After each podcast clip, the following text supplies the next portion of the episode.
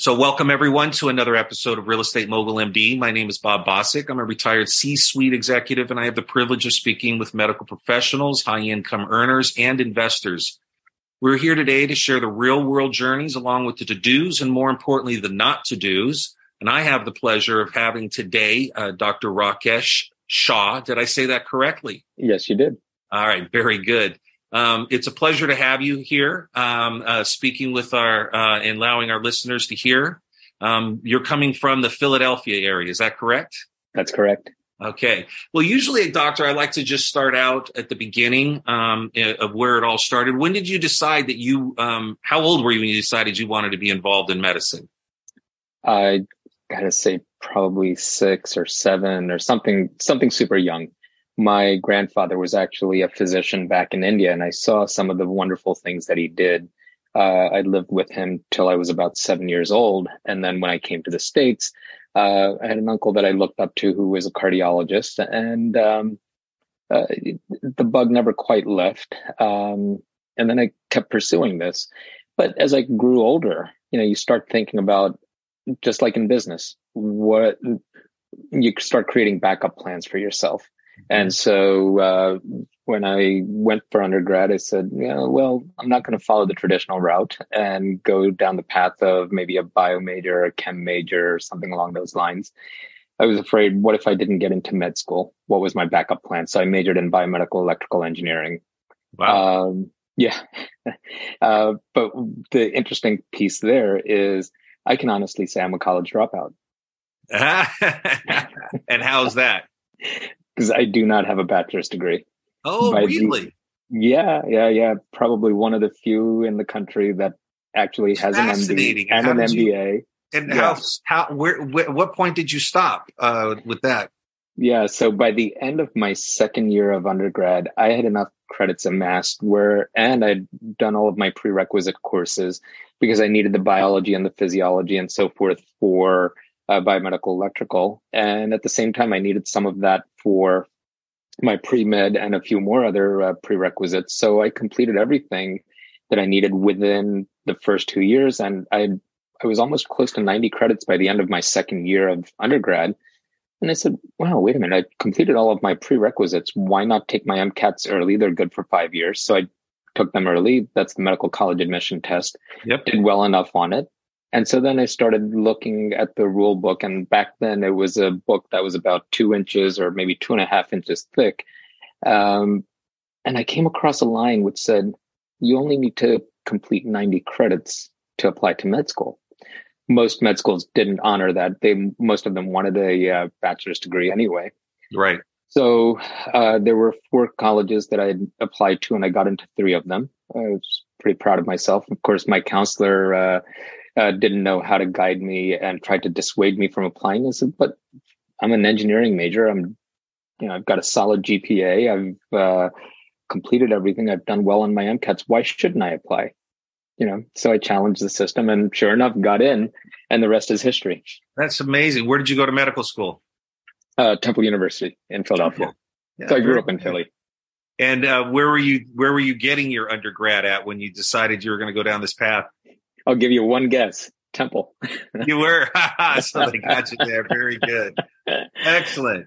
That's interesting. Uh, how long have you? Uh, uh, so that from there, uh, you went into uh, residency. Correct. so I did my internal medicine residency in car- um, at Temple also, mm-hmm. and also my cardiology and interventional cardiology at Temple University. You know, the programs were just absolutely phenomenal. So um, I was being offered the opportunity to just continue onwards and said, sure, why not? That's pretty unusual. I, you know, normally yeah. the path that I hear is people jumping around after medical school to do a residency and then somewhere else for fellowship and then someone else for a practice, et cetera. So, yeah, no, you're right. And I think there is a lot of value to that. I look back and uh, I stayed at the same institution and I just couldn't help staying there because it was, it's a world class institution. Up and it all just the stars kind of lined up. But if you really, really think about it, and actually, the funny thing is, two of my colleagues um, who were also in fellowship with me had done the same exact thing. We were in med school together. We were in uh, residency and fellowship together as well. So that is a very unusual path. But back then, it was one of the top tier programs in the country and very much sought after. So if you had the opportunity, why wouldn't you stay? Absolutely. But but when you look back, you know, by jumping around, I think this may be this goes for some of your younger listeners who might be going through a school or whatnot, is it's okay to jump around a little bit because you start to see a different perspective in things. And that to make somebody a more worldly individual, I think there's value to that. I agree with you. And that's a that's a an opinion that is changing in the in the business world as well. You know, when I was growing up, it was, and you know, the generations before me was, um, it, was seen as a positive thing when you stayed at a at a at a particular workplace mm-hmm. for ten years or an entire career, twenty years. And you know, mm-hmm. I grew up where you know I I've essentially worked for two, if not three places my whole career, and you know, ten years or more at a time. But now you know, when someone looks at a resume from a business perspective, they're like, hmm, why haven't hmm. they had other, uh, uh, you know, uh, things that they've seen and done and, and, and tried. And they kind of are suspicious about why did you stay at that place for so long? So yeah, that's, that's a good perspective. What? Yeah, and and part of it, like you said, it's part of it is loyalty to the organization, and mm-hmm. the other part is uh, just saying, you know what, it, it was a different lifetime back then, right? Yeah. And but because of greater connectivity, you can afford to move around and start yes. to see the rest of the world and still be in touch with friends and family. How many? Um, you said you're probably one of only a few. You probably might know actually. How many people um, have actually become medical doctors um, in the last ten years? Do you think, or twenty years that didn't have a bachelor's? I'm going to probably say zero. Zero. So you're one of literally yeah, I'd be surprised. I mean, every time uh, one of my colleagues learns that I don't have a bachelor's, they they, they just do a double take. And what? We've never heard that before. So that's amazing. That's very that is very cool to hear that story. So, why was a doc becoming a doctor important to you? What you know, and you know, was it was it about how it made you feel helping people, or or? I, I think it was a little bit of everything, right? Um, let's break it up into several different aspects. First, my parents came to the States. They had a, my dad had a very nice job. He was an accountant in India and he came to the States for a reason to give me an opportunity at life, right? Much more so than what India may have held back in the 70s, 80s, and 90s. Right. Um, so it was on me to achieve something for myself as well. And also to be able to give back to them and say, yeah, you know what? You made a sacrifice. You moved halfway around the world for me. Who am I to deny you some return on that? Mm-hmm. And the best return that a son or a child or or a daughter could give their parent is becoming something. Right. right? Doing so well. Yes. Doing well in life. It doesn't matter what you do, but doing something well. Right. And you know, medicine was something that I was interested in. Like I said, I had two really key role models and growing up. Um, so that was another piece. Next, I uh, saw how our primary care physicians took care of us, and uh, it was something meaningful. So there was yet another reason to do this. And lastly, I had the aptitude for it. So yeah. why not? And yeah. it is something that I absolutely enjoy. And and it also fell in line with my career choice as an engineer also or an educational choice as an engineer. Engineering teaches you how to think in a certain way. Medicine especially in cardiology you have to learn concepts and apply them. And so it all kind of blended together. Mm-hmm. very nice. Um, and so how old were you when you graduated? 24 23 25 from med school? from med school from med school? Yeah. uh, so yeah, somewhere around 24. Yeah. So you must have been one of the youngest residents as well. Yeah, I was. Very interesting. So what was the biggest challenge you have faced and what have you learned from it across this, you know, across that uh, experience? Wow, uh, that's a loaded question. I think, you know, seeing medicine where it was, where we are today, um, and the challenges that it holds, not only from uh, being pulled in multiple directions simultaneously, being available for your patients, but then also seeing how the insurance world is interacting and how the shortages uh, currently, especially when it comes to the number of physicians, the number of nurses will impact us moving forward. You know, I think those are continuous challenges that I think about. And so I actually decided to do something about it recently. Tell, tell us what, tell what, it, are you doing? oh. So, um, right before the start of the pandemic, actually from 2016 to 2018, um, I was flying back and forth to the UK getting my MBA at Oxford. Mm-hmm. And one of my classmates said, Rakesh, if I ha- if my mom has chest pain, what do I do? And I tongue in cheek replied, well, you call 911, you get her to the emergency room. She needs an EKG. But it was his follow up question that really hit me hard, which was, you know, my dad died at a young age of heart disease. Um, I just want to know if my mom's chest pain is real. I travel all over the world. And at that very moment, I realized I don't worry about my parents because they live 10 minutes from my institution, whether I'm working there or I'm on, I'm a day off or I'm on holiday somewhere. It's one phone call and they'll have numerous people looking out for them. Right. Right. So why doesn't everybody else have the same level of security for their loved ones? Mm-hmm. So I decided to do something about it. As soon as I finished my MBA, I started my company. Um, and I embarked on developing a mobile EKG platform, not what you see currently advertised on TV. We're talking about if you've had an EKG, you realize that jumble of wires that takes five to seven minutes to put on another right. 30 seconds to then acquire the EKG signal, something of that nature that provides the same level of information, but you as a layperson could do this on yourself. Gotcha. Okay. And so one of the biggest needs that I identified is that our patients need a better way of connecting with their cardiologist, you know, patients who see us. So we see a lot of medication errors. We see patients stopping their medications without realizing why they're stopping it. So how about we engage with them on an ongoing basis? What if we had the patients do their own EKG uh, multiple times a year and use that. There's a lot of data coming out now about a large enough data set with the EKGs that can help actually help predict future cardiac events, whether it's a heart attack, AFib, or valvular heart problems. And with our aging where you put your engineering degree to use or your engineering background, yeah, engineering background as I call it. yeah, but yes, so started developing that and uh, we're really and then of course with the pandemic hitting um, i had to put everything on hold. So last year i actually really started raising funds uh, looking for investors and so forth. And uh, we're probably about 18 months away from having this product on on the market. Very but, cool but that really will go towards not only, improving the health of our citizens but also i like to think of it as democratizing access to healthcare yes we're, rural America where patients may have to drive for hours. Right. Or they don't even have access to a cardiologist in their city or town. Yeah. Yeah. And or the inner city population where they're using the ER as their go-to point.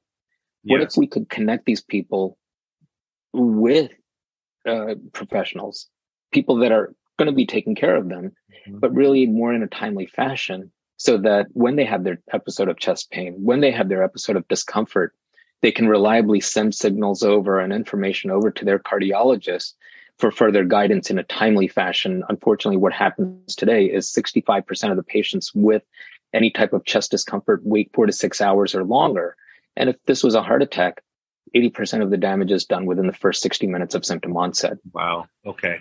So it's interesting. That'll be helpful. You know, I, I uh, debate uh, back and forth when we t- think about rural America or, or, just rural areas across the world mm-hmm. um, about how how cool it is for telemedicine. You know that people can have access, but then um, the counter to that is people I think become overly dependent upon it, and I don't think that you get the same level of care necessarily, um, and and get a a physician to see all of you when you walk into a into a, a room um, and have the mm-hmm. opportunity to be in person. So you know, there's these you know pluses and minuses, but this certainly would help um, in just a variety of ways. Exactly, it's not a substitute for that live visit, but boy, yeah. in an urgent situation, uh, and to help with chronic management. Yeah, it's a great fill in during that time period to really get some eh, professional guidance with actionable data. Right. Would it, is That's it possible? Missing. It'd be interesting also as for, for the physician. Would you ever wanted to design it in such a way where you had your high risk um, patients that were utilizing this that there were some parameters that when it hit the parameters that you would automatically be notified also. So that even if that person is willing to sit there for four to six hours you're seeing the data and calling them and going no no no no you need to get going. Or is that is that something down the road? We'll have to figure that one out a little bit further. But what we are going to do is when the patient has symptoms and they put the system on right? When they apply MHeart onto themselves and they start acquiring the signals.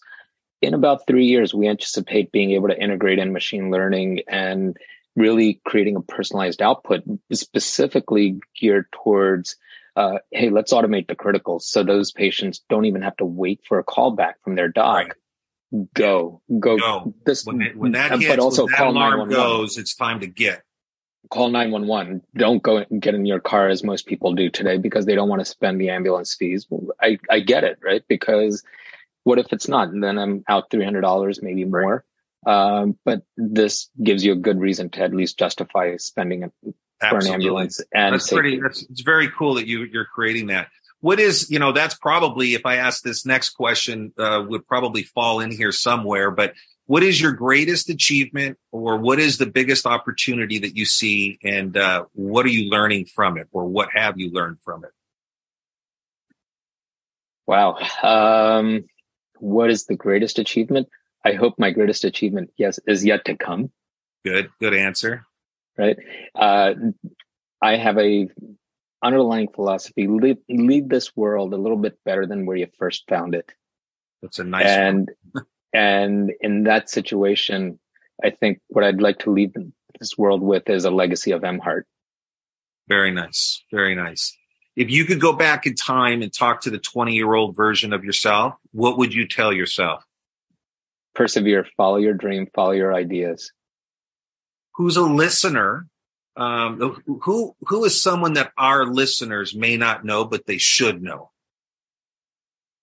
Who is someone that our listeners may not know but should know? I'm to say my dad. Yeah. Yep. He's your mentor and your uh, in the wise the wise sage in your life, huh? The inspiration. Yeah. The the one who has given selflessly mm-hmm. to many, especially to a couple of people whom I know personally. And when he had nothing, he still made it a point to still look out for them. Yep. And I looked to that and said, wow, it, no matter how hard it may get, you can still help others and in the end still come out okay. Uh, I bet you your dad would be uh, in tears if he could hear you speak. Uh, if you haven't said that to him, but I'm sure you have. No, I'm getting a little teary eyed thinking him. about it. So yeah, yes, that's, that's so so sweet and so nice. So you have, um, so let's shift gears for a second. Sure. What, with all the years um, that you've invested to build your specific skills and knowledge in medicine, you know what? It doesn't meet, leave you much time, maybe, uh, to invest in your huge financial future. What What are things that you do? What are some ways you're taking control of that? Yeah, I mean, you know, obviously, we, I'm still looking at um, stock market. I've invested in different types of funds and I'm still interested in the venture capital world as well. Um, but also try to diversify by investing in various properties as well, similar to you. Yeah. Um, it, it just comes down to really trying to diversify and obviously you have different types of income streams coming in um, and just prepare yourself for retirement for whenever that may be. Very good. Um, do you? So do you? Uh, do you own? Uh, are you working as a hospitalist, or do you have a practice separate from the hospital? Uh, neither, actually. I'm employed by a large institution, um, and so I work as a full time cardiologist. You know, earlier you asked me what are what's one of the biggest challenges that you've faced. I underwent urgent back surgery a number of years ago. I used to be what's called an interventional cardiologist. In other words, a physician or a cardiologist who went in and put in stents uh, if patients were having heart attacks or if they had blocked arteries. But right. I did it just about anywhere in the body and did extremely complex cases. Unfortunately, part of the uh, job hazard is it does increase your risk of bodily injury. It increases your risk of developing cancer or specifically in this case, spinal issues. And I underwent urgent back surgery. And within six months, I had to pull out of the cath lab. At that point, you know, uh, it could have been very depressing, especially when you're functioning at, at an extremely high level. However, you know, the challenge is how do you prevent yourself from getting depressed? How do you reinvent yourself? And that's where making that backup plan really comes in handy, which is said, well, that day is going to come where I need to come out of the lab. I need to transition to something else. And so I was fully prepared and ready to go. And I think that's why when you ask a question about challenges, we all have challenges. It's, but it's really a question of how we handle them, which then leads to how do we handle stress? Right. right? So all of that kind of morphs and ties in together. Absolutely. What is the uh, the name of your company that you're getting um, off the uh, ground here? Uh, the company's name is Doctors Link, D R S period L I N Q. Okay. And if uh, our listeners uh, wanted to uh, reach out or touch base with you, is there a way to contact you? Oh, by all means, please look on our website, www.drslinq.com. Okay. Uh, and then uh, there's an email page on there as well, and they can immediately uh, send me an email, and I'll gladly get in touch with them. Very good. Um, would love to have people on this journey. Yeah, absolutely. so, am I to understand then, because of the back issues, that you're not um, practicing as a cardiologist, or no? I'm practicing as a general cardiologist. So I general see patients in the office. I round in the hospital, um, and that's what I do on a full time basis. Gotcha. Um, and then, as things progress, I'll probably back off on the uh, clinical side. And what causes the back discomfort for you as the physician doing that? Was it just the standing? Yeah, the standing. And then when you're in the cath lab, you have to wear a leaded uh, vest and apron, which can weigh 15 to 20 pounds. Back when I first started, it was probably more than that. Um, and then it's the standing, the prolonged cases that I was doing. And it was just f- focusing the pressure on my L5S1 area. And it's, it's shocking that, um, you know, so much. Uh, sometimes I could dis- describe medicine as much as the advances have taken place. There's still some medieval ways that uh, that medicine is practiced, in my estimation. And for a physician, I'm shocked that there's not something that um, that someone hasn't designed chairs or uh, you know something that's more civilized for you so that it doesn't cost it would be nice. Actually it's interesting. Uh, they are designing uh, robotic cath labs. So uh-huh. the physician can actually sit in a corner somewhere and manipulate this robot and they would do the the robot would actually do the procedure on your behalf essentially but you're guiding the robot. I, I, was actually thinking about that a few minutes ago, and when I when we were talking, especially with your background, I was curious if you had done anything like that with you know robotic medicine, and have you ever have you ever uh, engaged in that? No, but I think that would be really cool too. It, it would be very very interesting. I mean, yeah, I mean, you're getting well, you get the precision of that of that robot, um, which is you know doesn't get much better probably, but uh, the wisdom of the physician wherever they are in the world. Where do they primarily focus these these robotics? Um, are they in the big cities? Yeah, more or less. I would think so. I mean, these are expensive mm-hmm. uh, devices. Right now, they use robotics in surgery um, for urologic surgery, certain gynecologic surgeries, certain uh, um, abdominal surgeries, and so forth. Uh, but in the cardiac cath lab, uh, I know there was one company that's been developing it and maybe ready to go full steam ahead, but it, that may still take a little bit of time. Gotcha. Because there's nothing quite the same as the feel of your hands. Yeah, no, I understood. Yeah, you, you I, I understand the, the, I do, I get that. Um, there's no substitute for that. Uh, the human element is, it, it is always required. Um, and there's something missing when that, when that's not there. Uh, so Dr. Rakesh, uh, uh, am I saying it right? Rakesh? Rakesh. Rakesh. Rakesh. Um, thank you very much. It was a very interesting discussion this morning with you. Um, the listeners, I'm sure, will be as uh, fascinated and interested in your story. What a unique story. Um, what a, a, an inspirational story, truly. Um, and thank you very much for taking time and uh, allowing the listeners to know where to where to find you. And I'm wishing you the very best on this uh, this new venture that you're um, going forth on. Thank you. Thank you. I appreciate it. Thank you for reaching out. You're very welcome. It's been a pleasure.